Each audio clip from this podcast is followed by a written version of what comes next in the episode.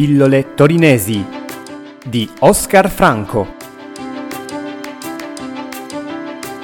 Dal caffè espresso al caffè spaziale.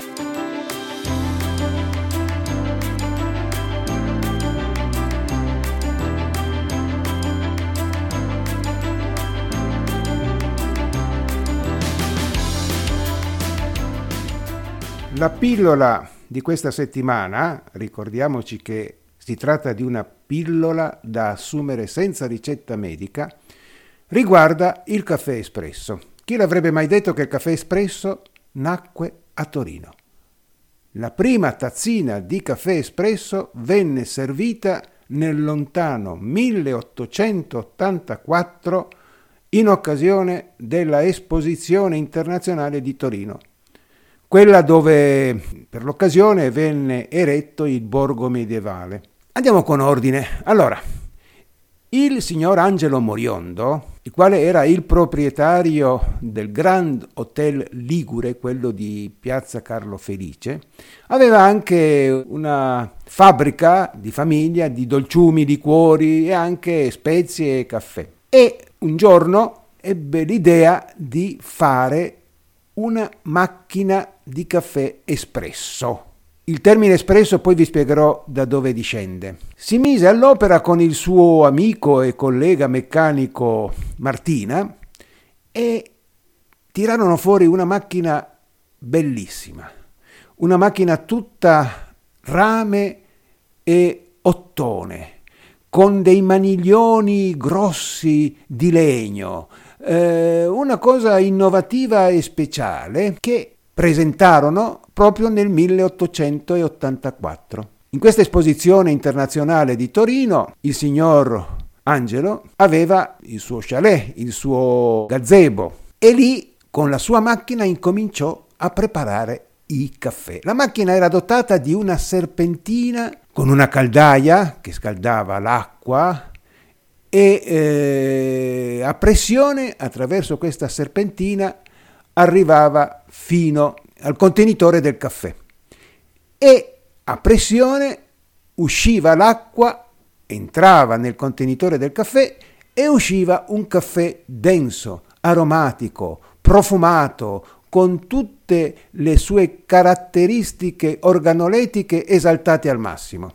Ed era una macchina velocissima. Pensate, faceva la bellezza di 10 caffè ogni due minuti, ovvero 300 caffè all'ora.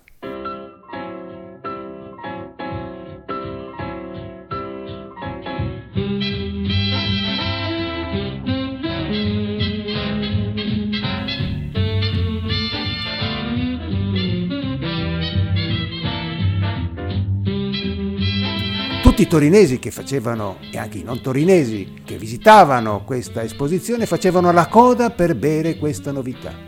Il caffè venne chiamato espresso, e quindi anche il termine espresso è torinese, per assonanza con i treni. I più giovani non lo sanno, i più giovani conoscono il regionale, il regionale veloce, l'intercity, l'alta velocità. E... Invece una volta c'era, pensate, l'accelerato, il diretto, il direttissimo.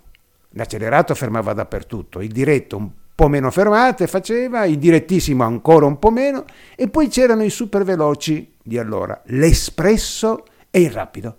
Quindi era l'aggettivo espresso il termine più idoneo a caratterizzare questi caffè che venivano serviti ad altissima velocità. Quindi un gran successo, addirittura Moriondo venne insignito della medaglia di bronzo per eh, artefatto innovativo presentato in quell'occasione e si iniziò la produzione di queste macchine espresso che servivano per uh, i bar di lusso uh, negli alberghi e che vennero prodotte da una ditta che aveva il marchio Condor. Oggettivamente però la produzione di macchine caffè espresso a Torino non ebbe un grandissimo sviluppo, però certamente la natività del caffè espresso e della macchina per produrlo è di Torino.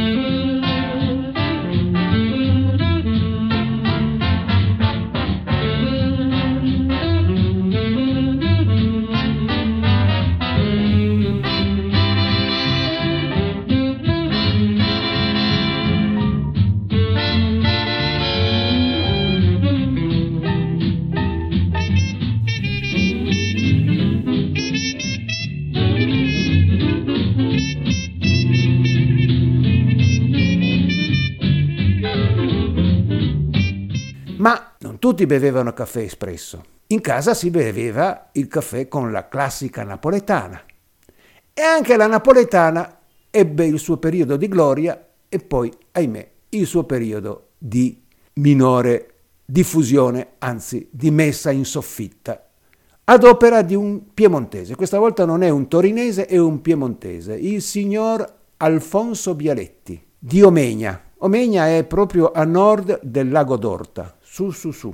Lui creò la prima caffettiera moca della storia. E sapete come fece e da dove prese l'idea? Dalla mamma che lavava i panni nel lago d'Orta. La mamma aveva una bacinella, sotto la bacinella c'era un fuoco acceso e il fuoco acceso riscaldava anche un lungo tubo dove dentro c'era acqua calda e lisciva. La lisciva era il detersivo di quei tempi. Scaldando l'acqua calda passava impressione attraverso la lisciva e produceva la schiuma. Alfonso Bialetti ebbe una intuizione, dico ma se la stessa cosa la si potesse fare col caffè?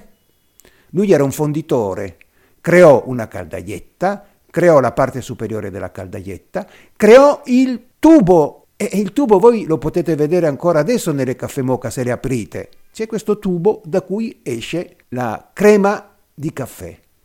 E, e fece la prima moca nel 1933. Una innovazione eccezionale, però ne faceva solo, vabbè, per quei tempi solo non era neanche da buttare via, 70.000 l'anno. E andò avanti così fino agli anni 50, quando le redini della ditta le prese l'altro grande genio, Renato Bialetti, il suo figliuolo. Costui fece il perfezionamento della macchina Mocchia e fece una cosa eccezionale nella commercializzazione e nel marketing. Era una persona geniale. Pensate che per reclamizzare la sua macchina Bialetti eh, costruì una gigantesca caffettiera moca e la espose alla fiera di Milano. E poi eh, andò in carosello e poi con il uh, disegnatore Paul Campani, che era un fumettista di grande valore, creò l'omino della Bialetti, che praticamente era lui, con i baffetti, il viso ovale, lui che diceva sì sì sì sì, sembra facile, e col carosello che lanciò definitivamente la Bialetti e la produzione arrivò a un milione di caffettiere all'anno. Sembra facile, sembra facile. Anche farci un buon caffè sembra facile, ma non basta avere del buon caffè ben macinato, dell'acqua e il fuoco. Eh no, no, no, no, ci vuole anche esperienza, cura e una buona caffettiera. La caffettiera Mocha Express. Caffettiera Mocha Express in cinque misure diverse. Caffettiera Mocha Express, un espresso meglio che al bar. Allora siamo intesi, sì, sì, sì, per fare un buon caffè, la vostra esperienza, la vostra cura e questa caffettiera. Caffettiera Mocha Express. Prodotto Vialetti. La caffettiera napoletana era definitivamente andata in soffitta perché la caffettiera Mocha estraeva il meglio del caffè con tutte le sue aromaticità.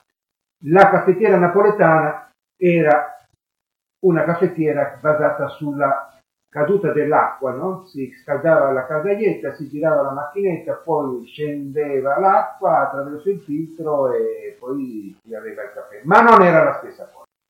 Vialetti poi, dopo la vendita, andò in Svizzera e morì all'età di 93 anni. Dopo la sua morte venne cremato scusate, è una, una, cosa un po' funerea, però è, è, singolare. Fu una cerimonia funebre surreale. Il prete attorno a un piccolo catafalco con sopra una caffettiera moca da 24 tazze.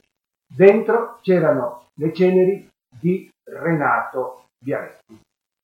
Finita la cerimonia, uno di tre figli prese la caffettiera sotto braccio e la portò nel cimitero di famiglia e lì riposa nel cimitero di Omegna, Renato Bialetti. Ultima cosa, il caffè spaziale, perché Torino, e torniamo a Torino, ha inventato il caffè spaziale. Come up to meet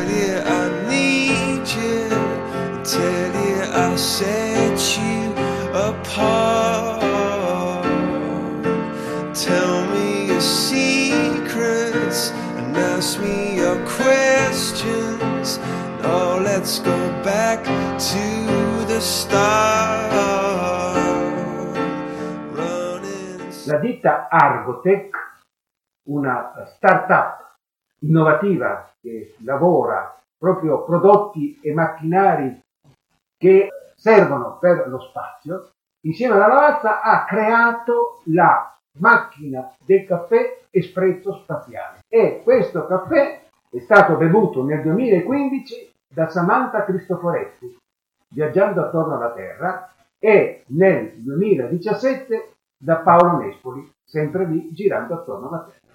Il caffè torinese, in 135 anni, dal espresso è diventato il caffè spaziale.